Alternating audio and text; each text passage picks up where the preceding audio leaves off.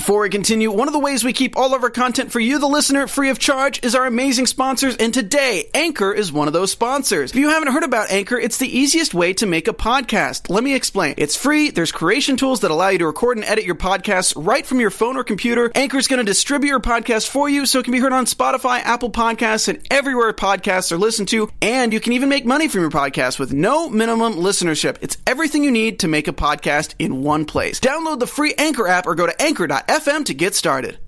Hey, everybody, on this episode of the Legends of Tomorrow After Show, it is November, it is sweeps month, and there are some hot things cooking on Legends of Tomorrow. They're doing a superstar crossover with Mad About You and an episode called Helen Hunt. We're going to break it all down next. You're tuning into the destination for TV superfan discussion, AfterBuzz TV. And now, let the buzz begin. Yes. Valley, Hooly, Hollywood, where any office boy or young mechanic great can song be a panic. From Hollywood Hotel, uh, popular favorite amongst the whole panel here on the Legends of Tomorrow After Show. Oh. Yes, a popular song here on the panel from Legends of Tomorrow After Show. Welcome, everybody. We are the panel here that are going to break down every episode of Legends Tomorrow every Tuesday night here on the CW. I'm one of your hosts, Frank Moran. You can follow me on Twitter and Instagram at HappyGoJackie. I am another one of your hosts, Lex Michael, all over social media at the Lex Michael. And I am another host. I am Lacretia Lyon.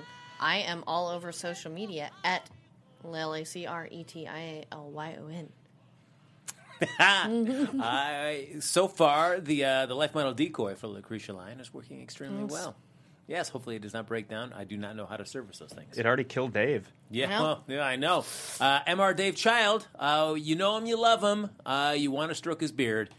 He is not here with us this evening, and he won't be back with us next evening I- or next week either. But he will be back for the super awesome four-part event crossover Crisis on Earth X on November 28th. As soon as we pull him from about a week ago on the timeline, because Yes. as mentioned, LMD Lacretia killed him. Yep. Yeah, uh, but you know nobody really knows about his death, so we pull him out of the timeline. It won't seem that weird. Well, now everybody knows. Oh shoot! Now we can't. Now, Whoops. Uh oh, that's been a timeline. we can event. cut this out, Yeah, right? We're yeah. not like all the way live.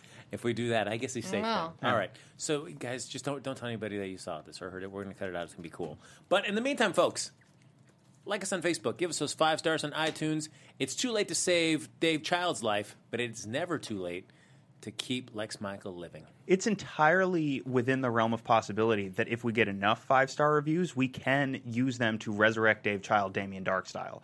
Oh my gosh! Like just like a, a burst of energy, like shooting down from the sky. Yeah, yeah, yeah. They're And bringing he's just, and then he'll just rise straight up out of the box. But, but then Dave will have his magic back, and we're all in jeopardy. and that's why it doesn't rain in LA very often because every time we have lightning, it brings Dave Child back. That's and of course, everybody, Lacretia's got her computer, which means the chat is up and running. So feel free to jump in, share your thoughts about anything we're talking about in this specific episode, or just Legends of Tomorrow in general. Or you know, if you want to just ask Lex, uh, just like a really you know personal question. Hello. We'll we'll take the time to you know let that answer be asked or let the answer be given. Yeah. Sure. Sure. Why Sure. not? Yes. Open book. Uh, so yes, uh, there has been one comment there in the chat, a couple comments about the chat. One, we got a nice little tweet there about uh, uh, tagging us on a Wikipedia article from ISIS, the uh, popular uh, DC character. I know we've name checked it a few times and talking about her amulet, but as we always kind of debate, like, hey, what exactly are ISIS's powers? Because none of us really, although I'm aware of the character from the new uh, from uh, DC's 52 miniseries, never really read any of her uh, early DC TV comics appearances there, and didn't really watch the TV show of ISIS. So, uh, but anyway, thank you for that. Uh, the fan that uh, tagged us there with the uh, the polite acknowledgement that uh, you know, hey, it is not not too hard to just Google up a little bit of information. So thank you. FFS, you guys. That's right. So thank you for FFS. reminding for that, that. And also getting a shout out to like, yes, we should really watch that Vixen CW Seed animated series.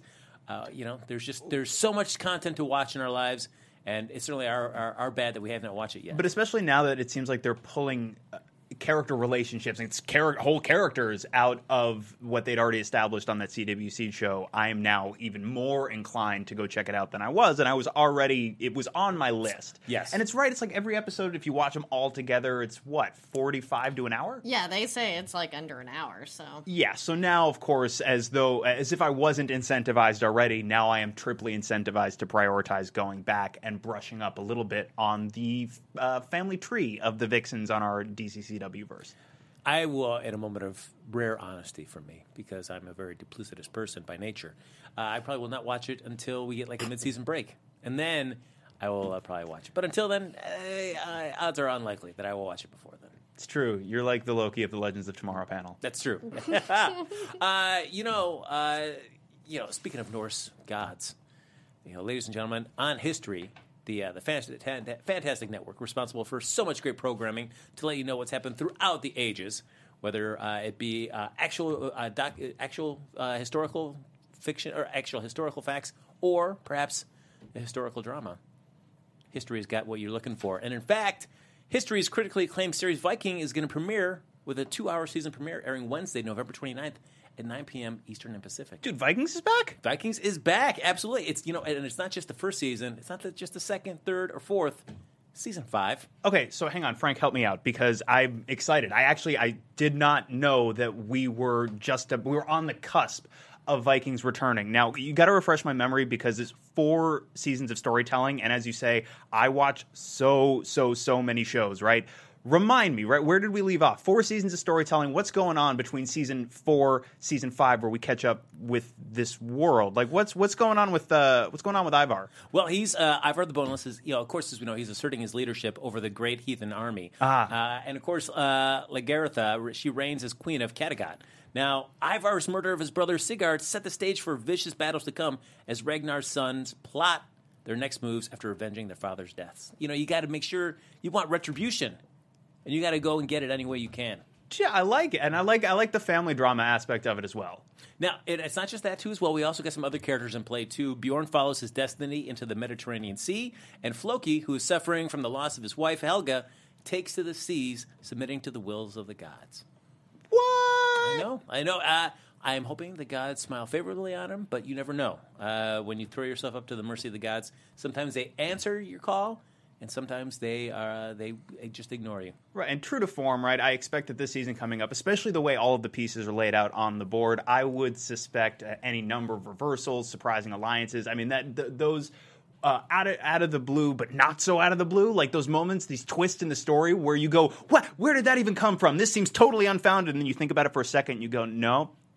This is brilliant. They've been quietly building this. I love it. My heart is soaring. But okay, not only am I excited for what we already know we're getting from Vikings, what's super cool this season is Jonathan Rhys Meyers is joining the cast as Bishop Heahmund. Yeah. He worked with showrunner Michael Hirst on The Tudors.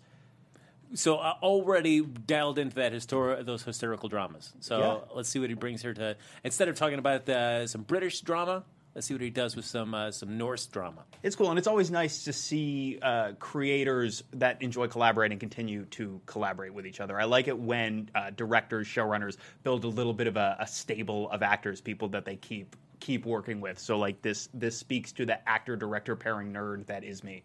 Now, of course, season five is only ten episodes, and I say only, but don't worry, these are going to be ten action-packed, character-developing episodes that you're going to be watching every single week. Well, not for nothing. I often prefer shorter seasons.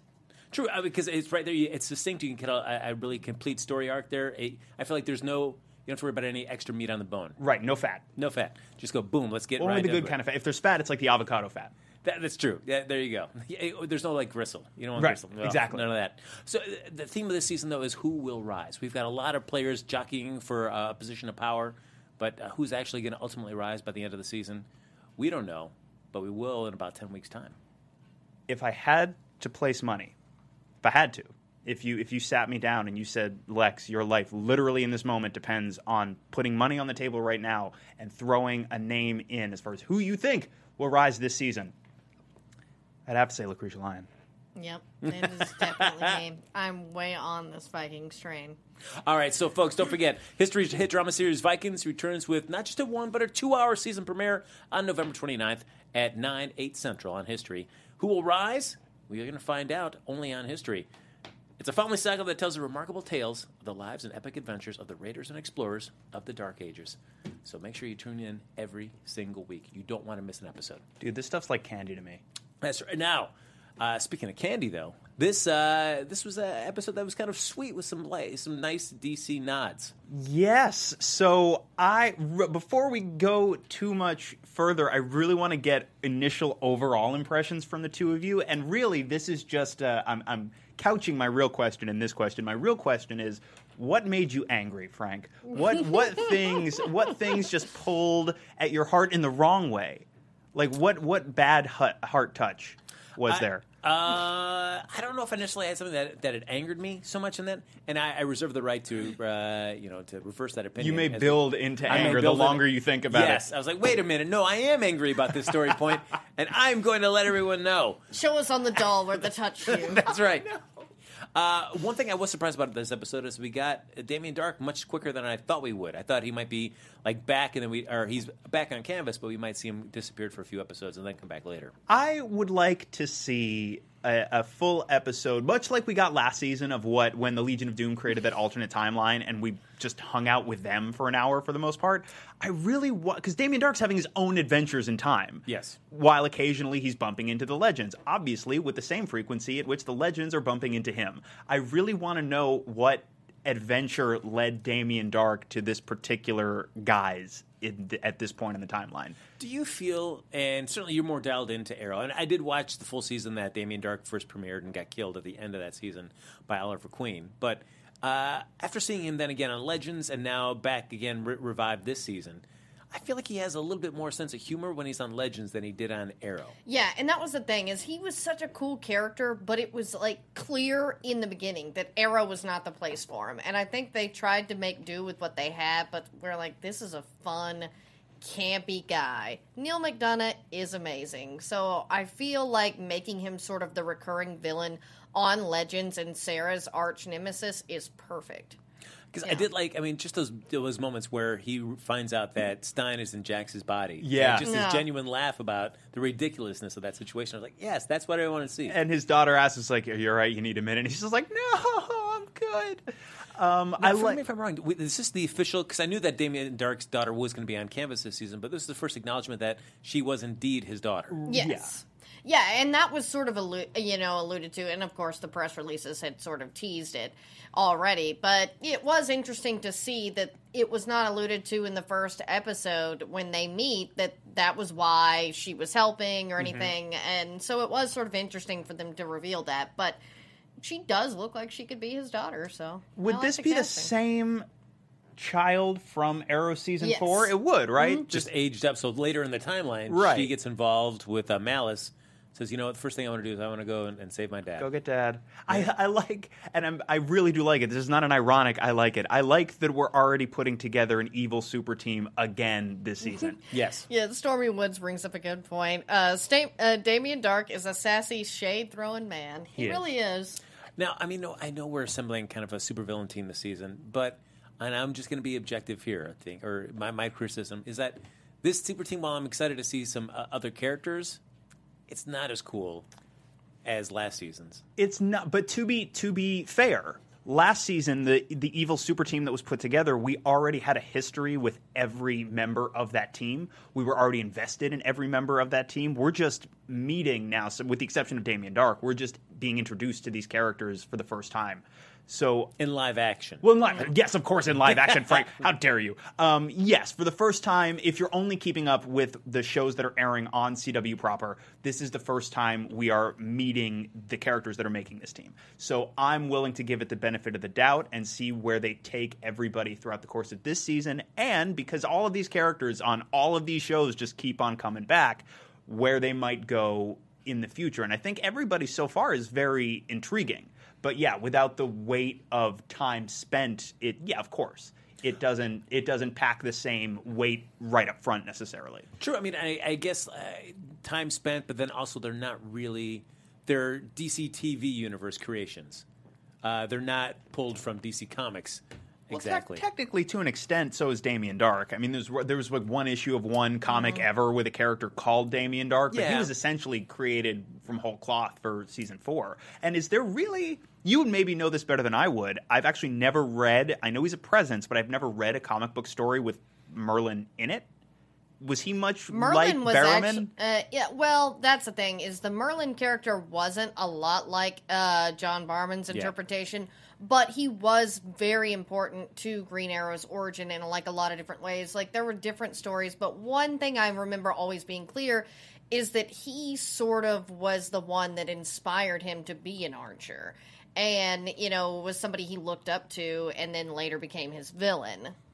Yeah, I mean, he definitely has a different look. He's yeah. dressed in black. He's got like that sweet goatee. That dope robot I know. hand. Yeah, uh, no dope robot of a hand for him there. But certainly, I feel like the sh- that, I think that's more of an example of the TV show taking a, a cool kind of character that hasn't been given a lot of depth in the comics, and then kind of utilizing him for their own purposes within the TV show, kind of Right. building a much deeper, richer mythology on the Right. show. And two, making Merlyn like, you know, his friend's dad was great because that would have been, you know, sort of similar in that this was a guy he sort of looked up to, you know, and important to his life. And then it's like, oh, yeah, he tried to murder me later. Uh, in a universe with time travel, uh, Lazarus pits, the multiverse, uh, whatever magic brought back Damien Darhk, we still, we still, nobody's worried about bringing back Tommy or me. or Tommy Merlyn.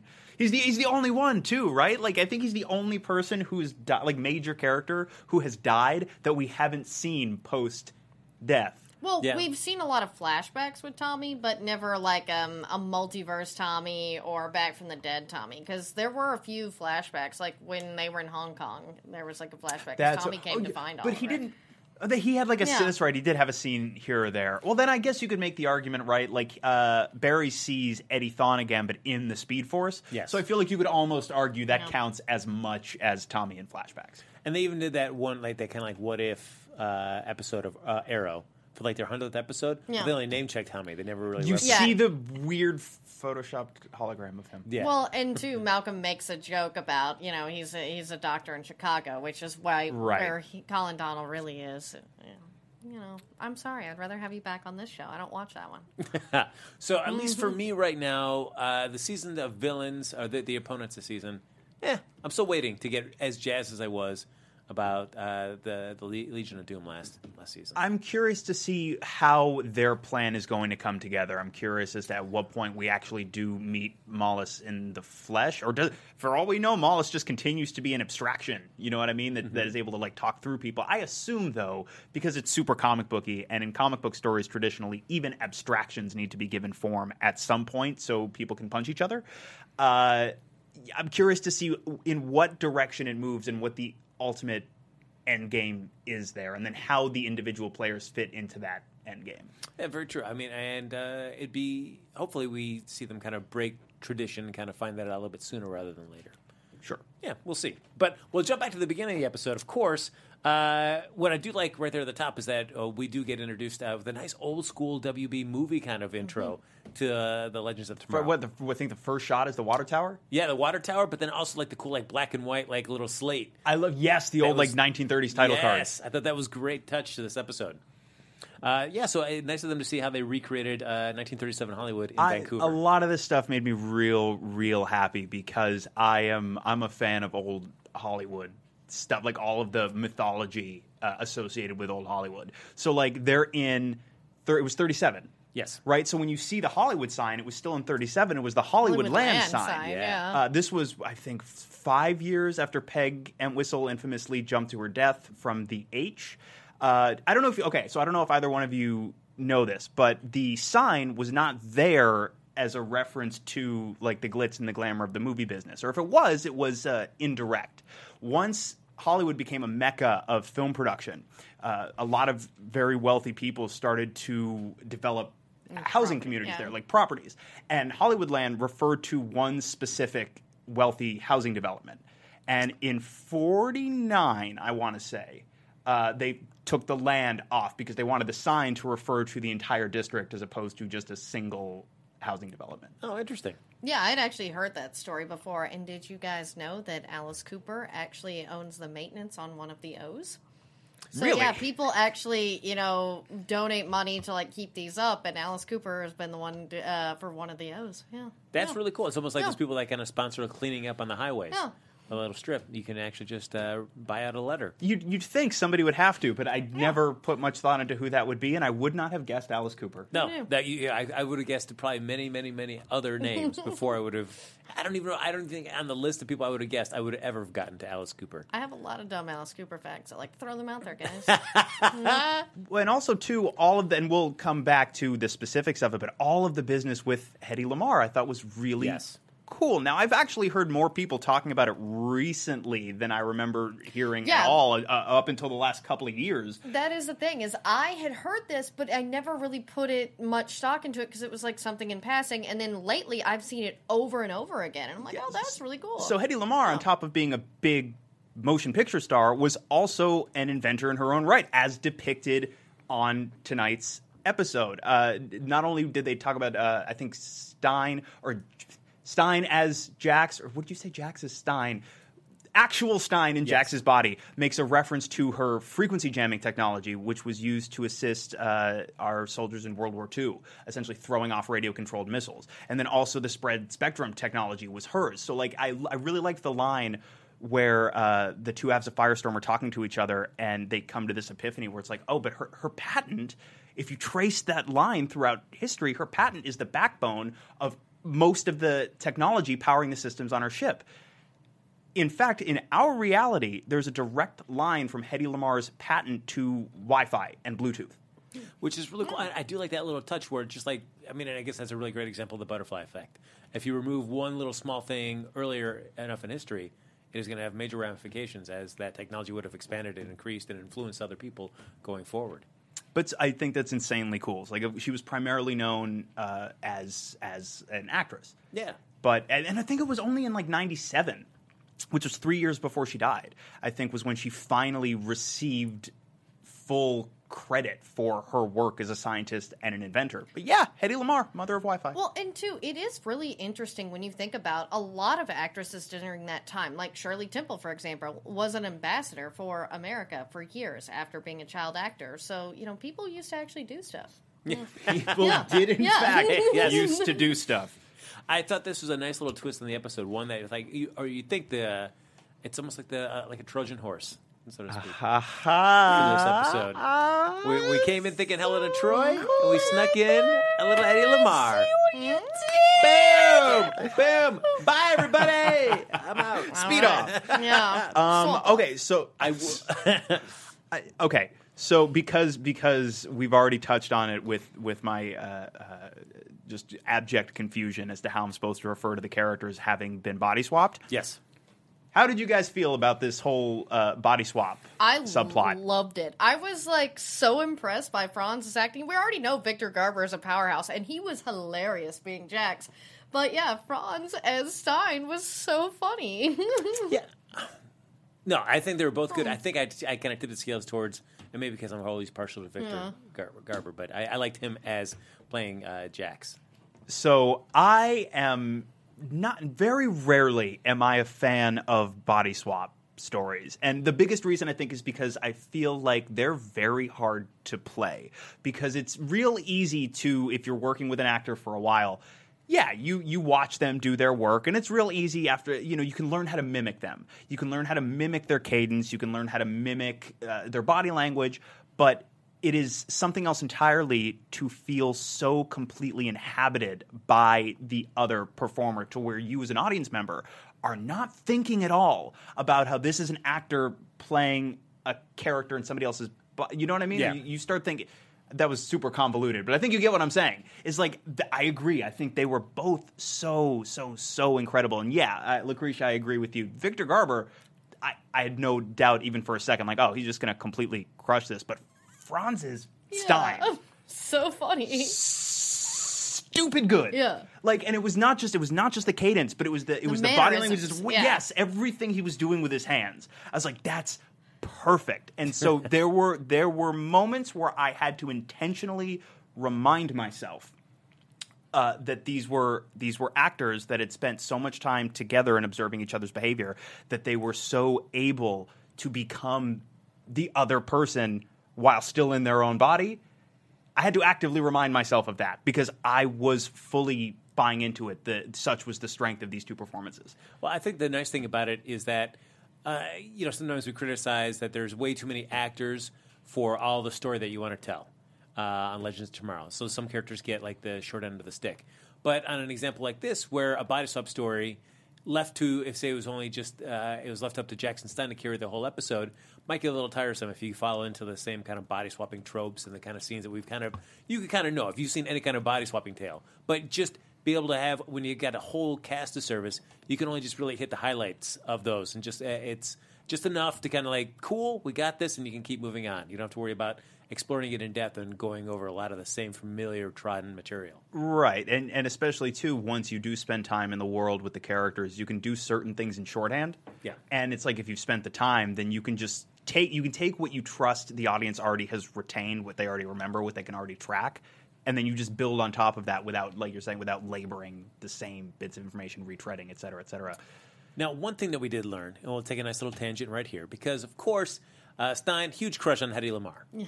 And uh, even a more tension on that, every time I hear Hedy Lamarr, I always think of Blazing Saddles and Harvey Korman. Hedley. Yes, I, I constantly keep thinking of that every time I hear her name. But uh, we do find out that, of course, Stein and his wife, like every great married couple, they give you they give each other a pass.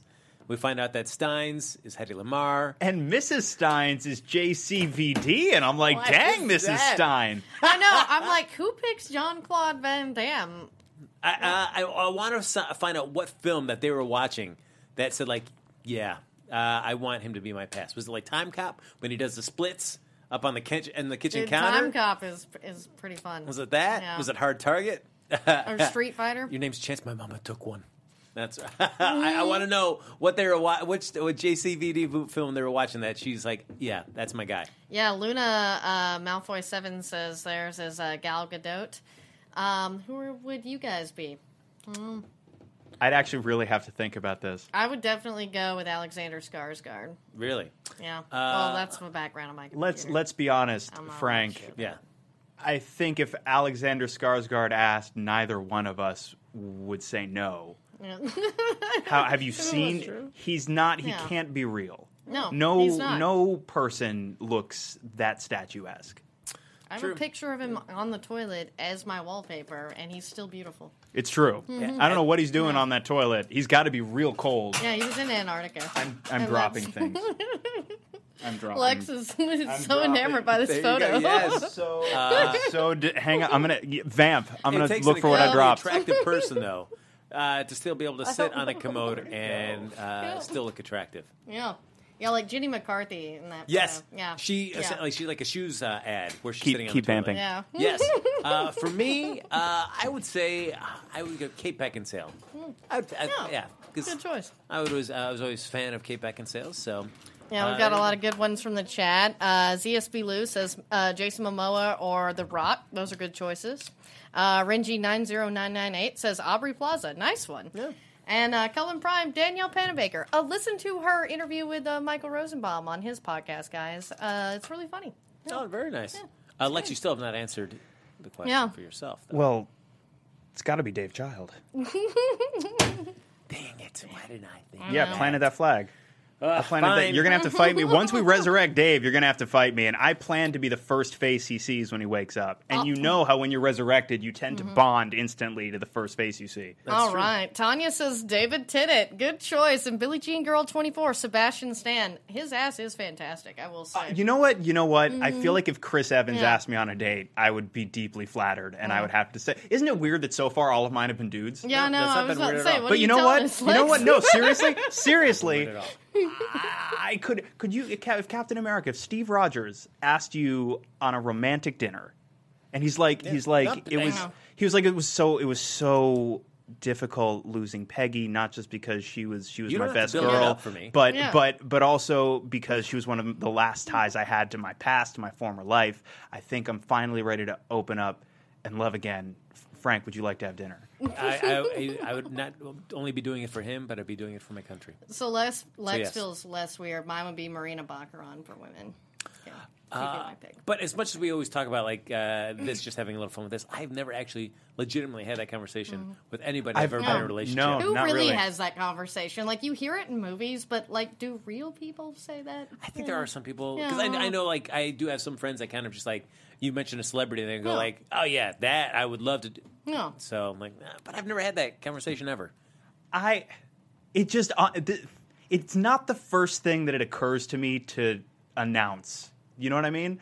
You're awesome and I love you, but Well, but no, but like okay, so like you know how like a lot of it's, a, it's mostly a dude thing, but you know how like a lot of dudes will be like somebody will walk by or you'll be in a, a shared space and then like you'll be out of earshot of of a woman that that this other dude finds attractive, and like he'll come up to you and just be like, "Yo, she's stupid hot," and I'm like. "You- you don't I, I, I can see like i know why do you feel the need to like grab me and announce this do you think you're the only one that sees it so it just doesn't yeah it doesn't occur to me well, that kind of ties nicely into the the main thrust of our episode is that we've got Helen and Troy, uh, a time anachronism. they all they all see it They all see this, and they all announce it to each other with violence yes.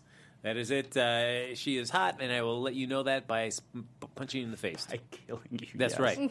Uh, so she falls through one of the anachronisms, lands in 1937, right there conveniently on the Warner Brothers film set, and gets put into a film that just happens to be about Helen of Troy.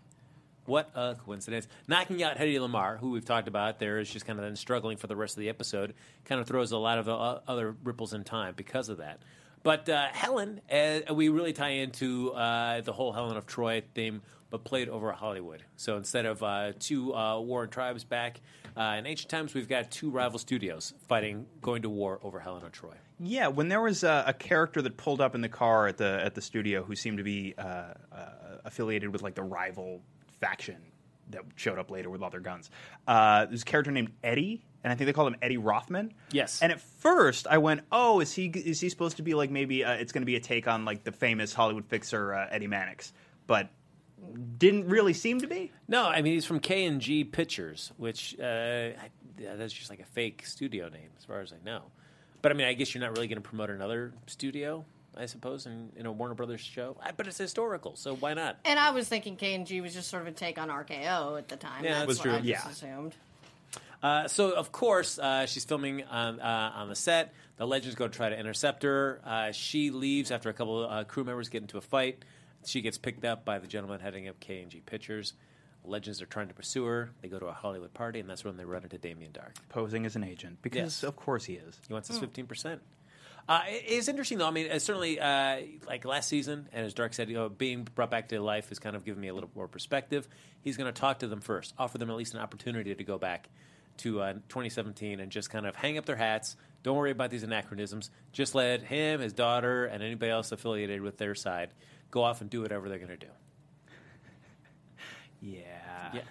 That works. yeah, yeah. Uh, all right, I'm starting. I'm, I'm kind of. I'm Oh, here comes a the little beef. bit- Here comes the of a beef. The little bit beef. of a We put the beef in the skillet. it's uh, I, I enjoy Damien Darhk and I enjoy his attitude, uh, especially on Legends, the way he interacts. But I guess it was different. Like Steve, the full version, full power Damien Darhk, much different than the Damien Darhk we had last season. Yes. Uh, we had Stephen kind of you know, before, you know, before he kind of had his total rise to to power. So Right. Only in Doom World did we see him repowered. yeah, so you're basically just seeing League of Assassins Damien Darhk. And the problem when he's that powerful, as powerful as he seems to be now, even tonight, the issue becomes we keep having to come up with ways he doesn't kill everybody. Exactly. Or how do you fight somebody legitimately? How do you have Sara fight him? And it just has to go back to let's have a fight, just you and me, League of Assassin rules. I, you know, okay, so if I had, and I'm not, I can't be mad at it. This episode was Beef- wonderful. A little tiny beef. No. A little bitty beef. There a was little one- wafer thin beef. There was presented what, by- Carpaccio. There was uh, uh, just a moment, and it did really didn't actually didn't detract because the episode is so fun that you can not you don't get hung up on stuff like this. But had that moment where she said, "No, no magic, just League of Assassin rules." Like You know that. you like come on like do you think for a second Damien Darhk is going to honor this agreement in any form have you met Damien Darhk before i know you have Yes. i know you have why do you think he's going to go along with that and of course of course i do like that Damien Darhk justifies his cheating to himself Of course, that's Yeah. what you do. Yeah, if you're bending the rules, of course you're gonna have a reason for why. Well, I, I said I wouldn't do any magic, but I didn't say my daughter, Daughter wouldn't, do wouldn't. anything. Oh yeah, but uh, you know, because I, I, just feel like the biggest conflict or the biggest rivalry uh, on these two sides is, of course, Sara and Darhk. They've got a long-standing feud. But at this point, the only reason the only, you could have them fight a lot of times last season, since they, he was really a kind of depowered version of himself. But this season, there's gonna you're right. They're gonna have to come up with a, very, a lot of different reasons how they can fight him. we did i mean there there was some consequence right the the magic that was ultimately used on sara seems to have put her out of commission for the time being like she will be okay but it's going to be a little bit of time before she's fully recuperated And it feels like they're draining a life essence. It seems what Yeah. it's like. So I guess you just need time to kind of just heal and recharge yourself. Uh, some protein Yeah, I mean, I guess that happened with Rip last season, uh, last episode with uh, Darhk kind of draining him when he first came out, and then once he was let go, he, he tried to do that a bunch on arrow too if i remember correctly Yeah. yeah. So I guess you know, enough time away from that sort of like you know draining touch. I guess you yeah, can bounce back. you just need to hydrate yeah, some, I'll get those electrolytes, guys. yeah beta mm-hmm. carotene Yeah, that's Yeah. right. A Potassium, carrots. get you potassium You eat your eat your you're bananas and need your some carrots. potassium and like a lot of advil and bed rest and daytime soaps Yeah, very true. I, so it's just interesting to see how they're going to handle this for the rest of the season. Are they going to always have to feel like? Because I can't feel like you can always have Sara go up the next time they run into him, go like, "All right, one more time, uh, Damien." But again, League of Assassins rules, and your daughter can't get involved either. Like I, I don't know if you can always just have them fight with swords. You're going to have to figure out which where our, our two totem bears are going to come into play. Yeah, and that's what I figured is those two would be more of along the lines of someone who could go up against Darhk, more of a fair fight. Yeah. Uh, we also get to see somebody that I wasn't expecting to have such a, uh, a, a little power over them was uh, Stein and Jax together as Firestorm. They were able to kind of overpower both Darhk and his daughter. i did think it was cool Firestein. yes. Right. Uh, I did think it was cool that uh, Jax is typically the face of Firestorm. I like that when Jax was in Stein's body, Stein was the face. It was cool. I was a sucker for that to see. Uh, yeah, to see Victor Garber in the cool Firestorm costume. Like, yes, I'll take that. I almost feel like this is a whole bucket list thing for Victor Garber. He's like, you know what? I want to be a clown. I want to actually be Firestorm. I want a wanna mustache in one episode. So you got to get. I got to sing Edelweiss at some point, Yep. and he did. He did. Uh, Speaking of mustaches, though, quick little other tangent too. When uh, Zari, Amaya, and Sara they go over to uh, Rothsberg, Rothberg's house to get Helena Troy and take her back in, onto the Waverider. They do a thing where uh, Sara's driving the truck, Amaya and Zari at the back. It's supposed to be uh, delivering a horse. The uh, the guy at the gate checking that mustache. oh, come on, that like that oh, was did just, your did your hair dar go off? yeah, I was like, wait a minute, that that mustache is terrible. This maybe it was a costume party. yeah, that's right. And I, yeah, okay. That's- I Oh, love sm- those mustaches. I'm sorry, speaking of, did anybody else get real hung up on the fact that uh, Amaya's 1937 costume was Olive Oyl? Oh yeah, it so was. Like I got real, I, I, I get- not, but she totally rocking it. Yeah. uh, but olive, it was very, it was exactly Olive Oyl. That's a nice touch. Yeah. I, I that did not pop in my head, but looking back on it, that is. and it was Yeah. so, it was too specific for me to think it was an accident. Yeah, with the collar. Now that you mention it, the colors were not the same as Olive Oyl, but yeah, the the collar and Well, the red you'd say, and the yeah. hair, Yeah, it yeah, the red top, and then yeah, Very olive oily. yeah, I guess I want to look up like when did they start first doing Popeye cartoons? yeah, because Olive Oyl. Uh, yeah, the only thing I would see different is the black skirt as opposed to all red. Wasn't it all red, or was it? Yeah.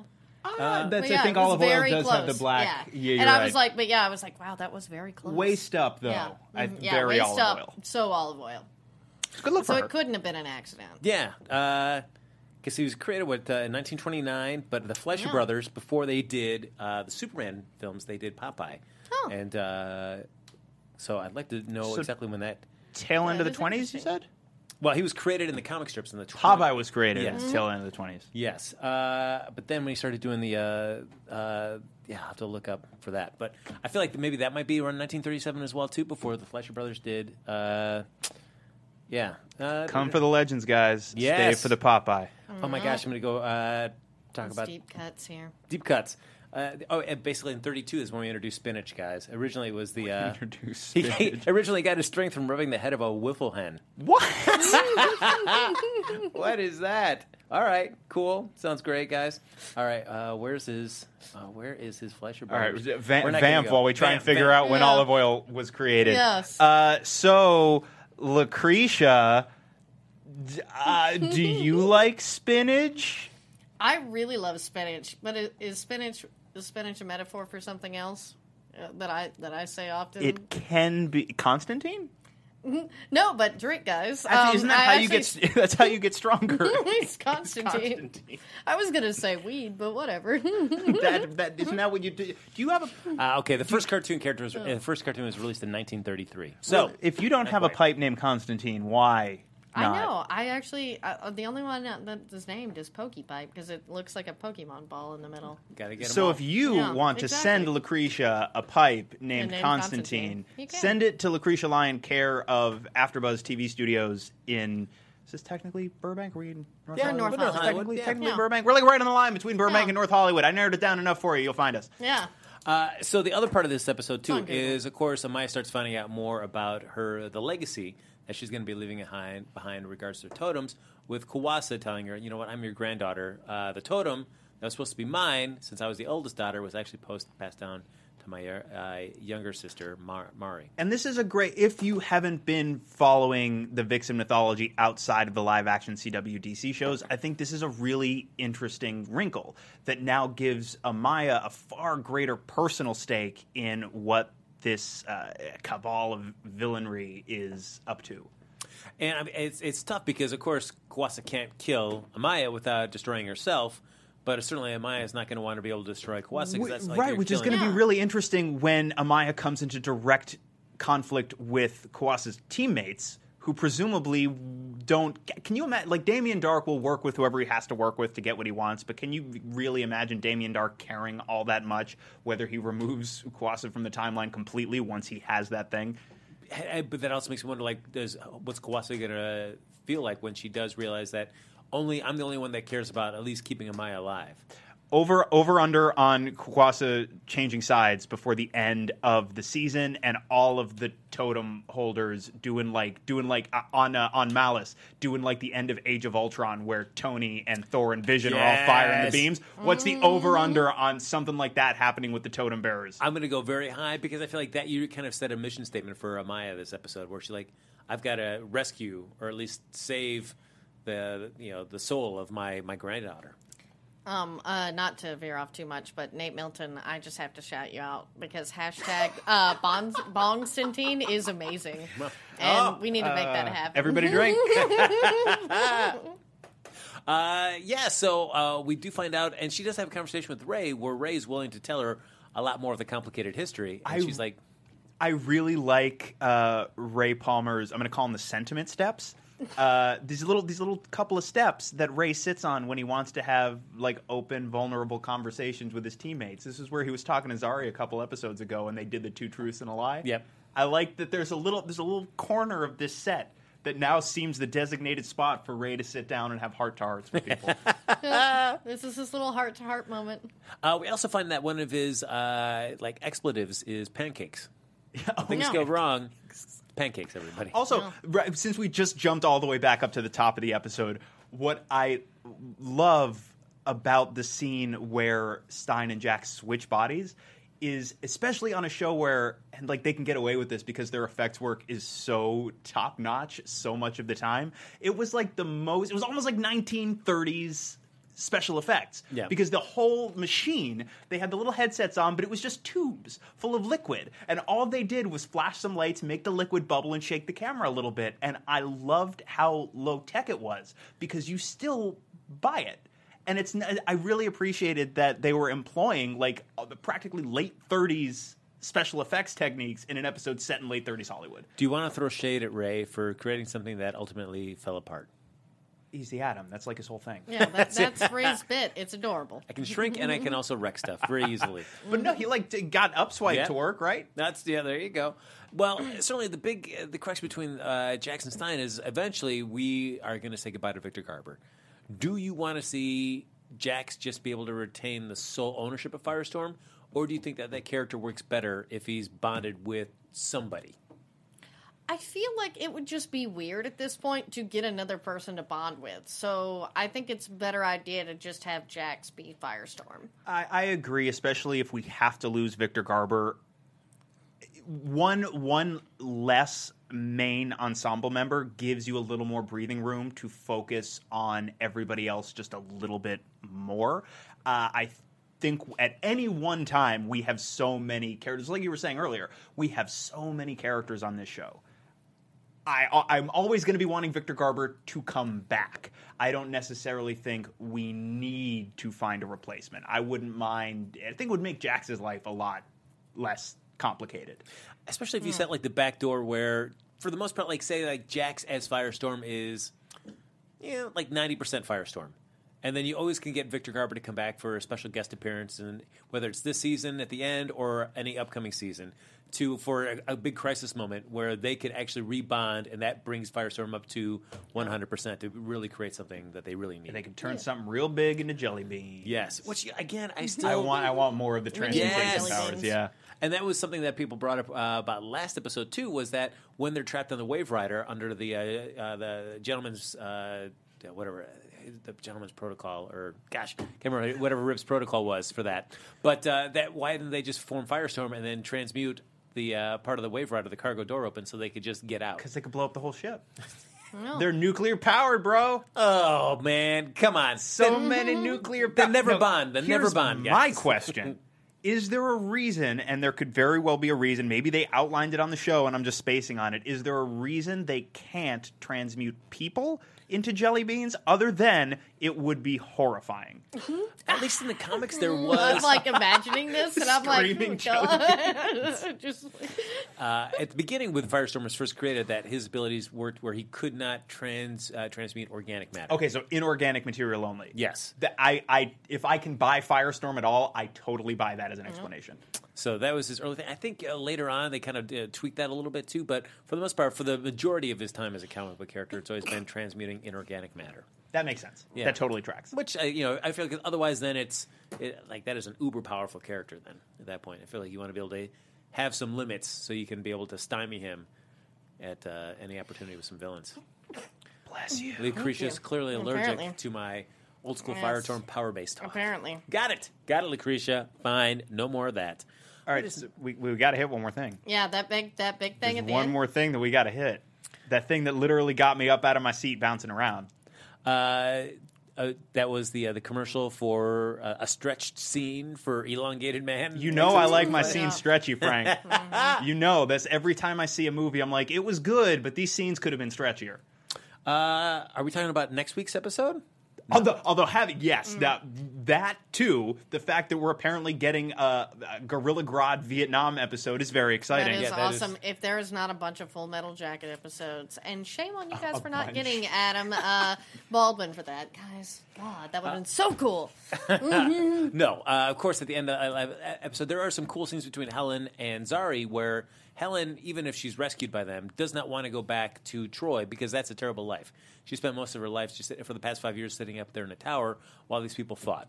And uh, brings up an interesting Zari. It's like you call yourselves heroes if you're just going to take me back to this terrible existence. How is that saving me in any way, shape, or form? And so, I mean, Zari, the original inception of her is that she was going to be a hacker. And we really haven't seen her done really much computer stuff. But the, uh, the kind of I, what I like the approach that they have here is that she's not just hacking computers, but she's hacking history. Yeah, and that made total sense because it was like, well, I mean, the war turned out the same, so it doesn't even matter if you go back. So I'm going to put you here where it doesn't affect anything. Yeah, same Yeah. time, uh, Yeah. 1253 BC. Uh, but they go to a little uh, little little island, island. called Themyscira. And okay, so a of course, Yeah. Themyscira, home of the Amazons, including Princess Diana, aka Wonder, Wonder, Woman. Wonder Woman. Couple of things. Uh, so now in the CW DC verse, we've met Superman on more than one occasion. Yes. We have referenced Bruce Wayne by name, and we have been to Themyscira. The second thing that I thought was really cool is that aesthetically, it looks exactly like Themyscira from the movie. Yep. The nice thing, and uh, I guess this is probably hopefully like the Geoff Johns influence on the DCU kind of uh, film and TV side, where he's going to pull the back, back pull back the reins on letting some of these at least these little bits start to influence, and maybe that's like the gateway to later on you can get uh, a TV version of Wonder Woman or a TV version of Batman. I, I- as long as Gotham's on the air, I feel like that's not going to happen. But maybe a TV version of Wonder Woman at some point. Yeah, I mean, there was that one years ago with Adrianne Palicki, and um, David right, E. Kelley was doing a pilot. Yep. Yep. And uh, yeah, No, I, mean, I I would be all down for. I, I think fans, if you could, and I don't know why uh, Warner Brothers and D, uh, TV would not be excited if they could do a weekly series about Wonder Woman to the- get those kind of viewers. and there was like an Aquaman series with Justin Hartley that was also a pilot around the same time that never happened. So it's like it's not like they haven't thought about this ideas with these bigger heroes. No. So uh, yeah, uh, I do. I am curious to see where this leads because you can feel like uh, if Sara knew she was doing this, she knew I was doing this, she wouldn't like it. I feel like that's going to be like causing them to butt heads a little later on in the season.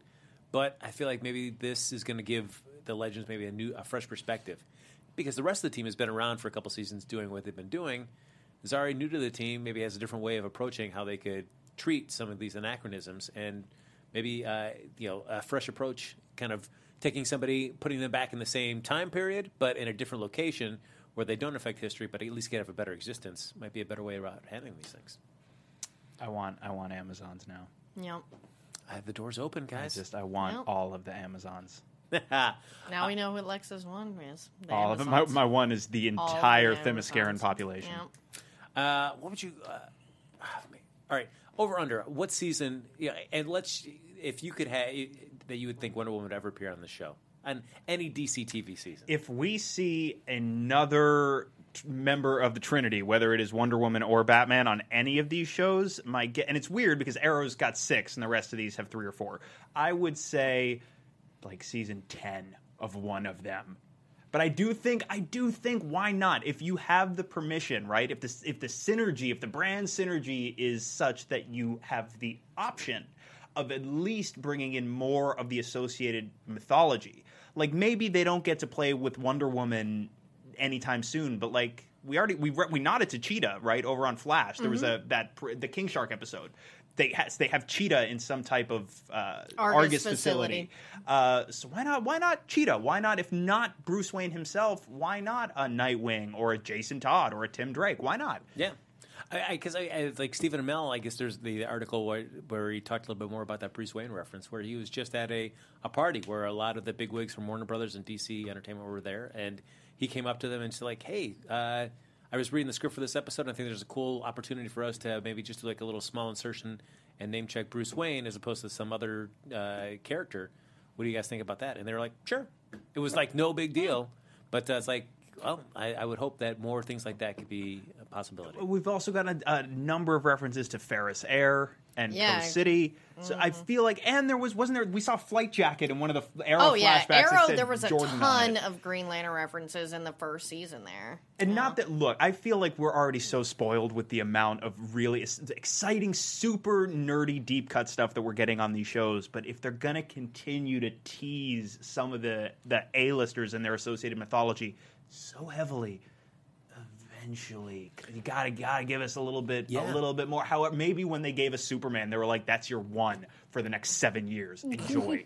I would I would hope not. I would hope only that the Superman would show them that yes, we could have a film version, but we can also have just an equally entertaining and valid uh, TV version as well too. And that would be and, great. and I don't even I don't need them to be major players across whole seasons, but it would No. be real cool to have them like pop, like they use Superman. Have them pop in when the stakes get to a certain level, and it's like we got to call in a, a a ringer, and then they go back to their own adventures because like Wonder Woman, Batman, Superman, they're all busy. Absolutely, Green Lantern. He's got a whole sector to protect. Yeah. I mean, you know, that doesn't mean that he's going to be on Earth all the time. So I would be totally. I actually, I would be jazzed. Probably, I'd be cool to see Wonder Woman, but I'd actually be more excited to see Green Lantern, only because I feel like he, since that unfortunate Ryan Reynolds movie, he's just been one of the characters that hasn't gotten a lot of good love lately. Well, they're And still Hal Jordan's so cool. I mean, or if we could have John Stewart, there's several Green Lanterns, and those would be the two that people recognize the most. yeah. Well, so I know that Warner's is developing a mm-hmm. Green Lantern Corps movie, Yeah. and Hal Jordan and John Stewart are supposed to be the two leads, but they've also got Flash and Superman in their movies. Yes. So I'm I'm holding out hope. I'm not ruling out the possibility that we will see some more uh, Justice Leaguers eventually make their way into this universe. Side note on the uh, on that is I was at Target and of course I got a lot of Justice League uh, merchandise because we've got a small movie coming out. this week. Uh, Justice Yeah. League. Just a little you one. can't save the world alone, guys. But uh, All they, in. they have a uh, a two pack where you can get the comic book version of Flash, and still not my favorite version because it's the Jim Lee redesign for the new Fifty Two where he's got all the like yellow lines on him, which ugh, I don't like that. It's you should be just give me a straight red suit. But then uh, it's a two pack with that version as well as with the uh, the film version of Flash. That's a rough. It's a rough rough look. for You don't like film. his you don't like his bike helmet? Nope, nope. It's You know, I don't mind it though because it's something that I could buy Barry designing himself, like in a garage.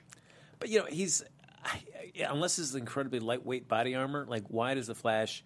He's supposed to be fast. Why are you going to be weighing yourself down with any sort of armor? My guess, I mean, it looks pretty light to me, but my guess it has something to do. He this doesn't is- want concussions. Con- come on. con- right? Yeah. That's probably what the what the helmet's about. But also, I, I, they're gonna. There's got to be some explanation in there about how it helps him like harness his energy and focus it and keep it from going like uh, uh, bonkers all over him, his face and stuff. And uh, Nate Milton says hashtag Frank's fashion beef. Yeah, that's right. I got a fashion beef, guys. Frank's Fashion Beef I- this I- summer on E. Any story that you're going to give me about why this costume needs to be body armor is going to be a, a, a dumb explanation for me.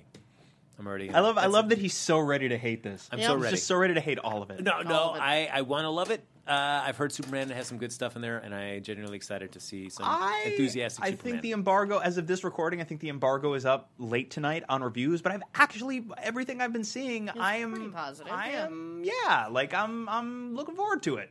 Yeah, I mean, they say Henry Cavill, like, he's a smiling Superman. And for that, that's all I need. I want a Superman that's actually smiling and joyful and inspirational and actually Even, enjoys even what he's apparently, Batman makes a couple jokes in this movie, and he was real mad in the last one. doing. Yeah, well, that's true. Well, that's Batman always.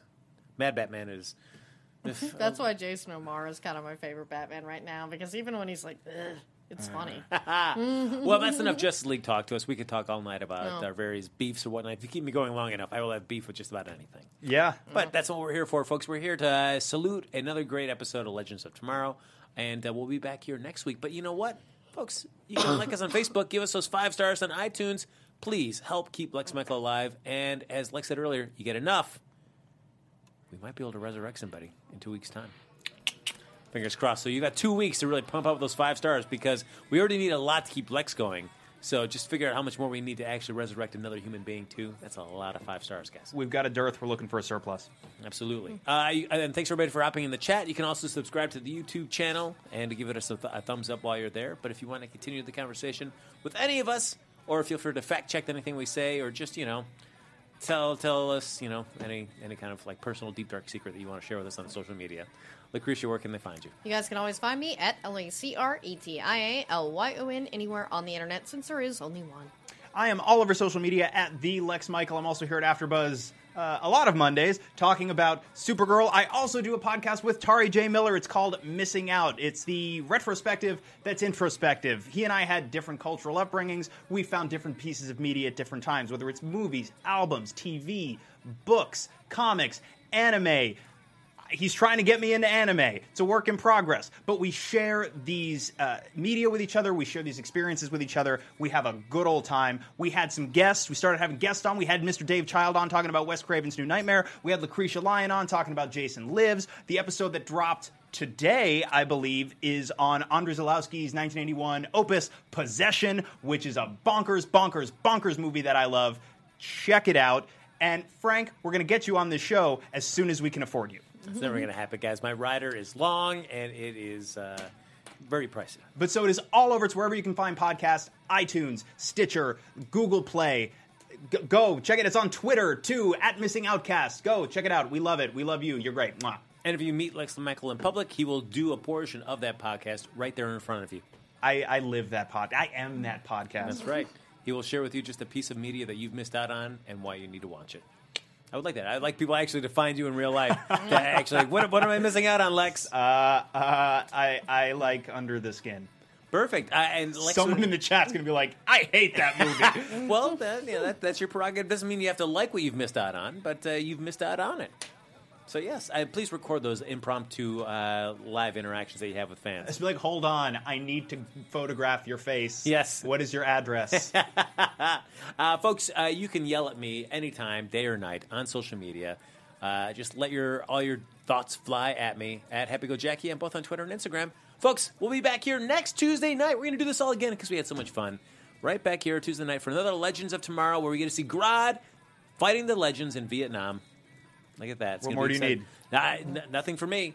Uh, well, until next time, speed off. Swamp.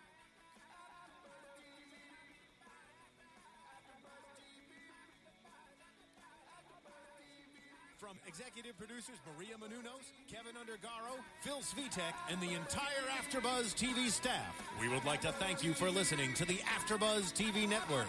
To watch or listen to other after shows and post comments or questions, be sure to visit AfterBuzzTV.com. I'm Sir Richard Wentworth, and this has been a presentation of AfterBuzz TV. Oh, oh, pancakes. The views expressed herein are those of the hosts only and do not necessarily reflect the views of AfterBuzz TV or its owners or principals.